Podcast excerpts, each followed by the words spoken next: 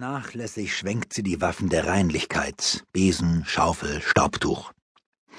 In der Schürzentasche, die wie ein Kängurubeutel über Magen klafft, trägt sie die Morgenpost für den gnädigen Herrn, und so betritt sie, feindselig, dessen Arbeitszimmer.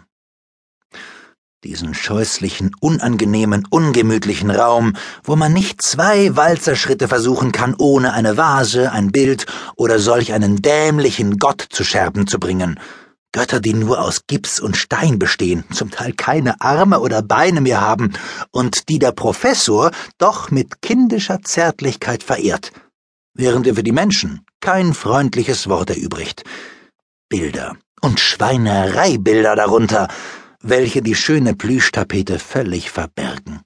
Tonfiguren mit Staub und Spinnweb überzogen, Bücher, Zeitungen, Papiere, überall verstreut und so dicht gehäuft, dass man von den Möbeln nichts erkennt, auf denen sie ruhen. Und man soll sie abstauben und darf sie doch nicht berühren. Er hat wieder die Nacht durchstudiert, bemerkt Agnes zu dem leeren Glasbassin einer kunstvollen Renaissancelampe, und sie breitet die Morgenpost wohl berechnet auf der aktuellen Stelle des Schreibtisches aus, wo immer das Neueste lagert, nicht ohne die angekommenen Karten vorher nochmals neugierig zu untersuchen. Es ist eine darunter von der gnädigen Frau aus dem Seebad. Sie scheint sich vortrefflich zu amüsieren. Wer mag es ihr verdenken? Auf dem Schreibtisch fällt diesmal ein schwarz polierter Kasten als noch unbekannt auf außerdem eine Broschüre überschrieben Antikes Leben aus griechischen Papyri. Weiter quält sich das Mädchen nicht, wendet sich vielmehr ab, wie von etwas Unappetitlichem überrascht. Aber daneben schreit eine Bücherrechnung, die versteht sie. Achthundert Mark! Achthundert Mark wirft er für sowas fort?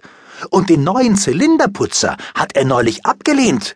Sie, Agnes, muss seit Jahren jeden Pfennig ängstlich hüten, um nur den Violinunterricht für ihren Sohn bestreiten zu können, und er, der Professor, aber er genießt seinen Reichtum nicht.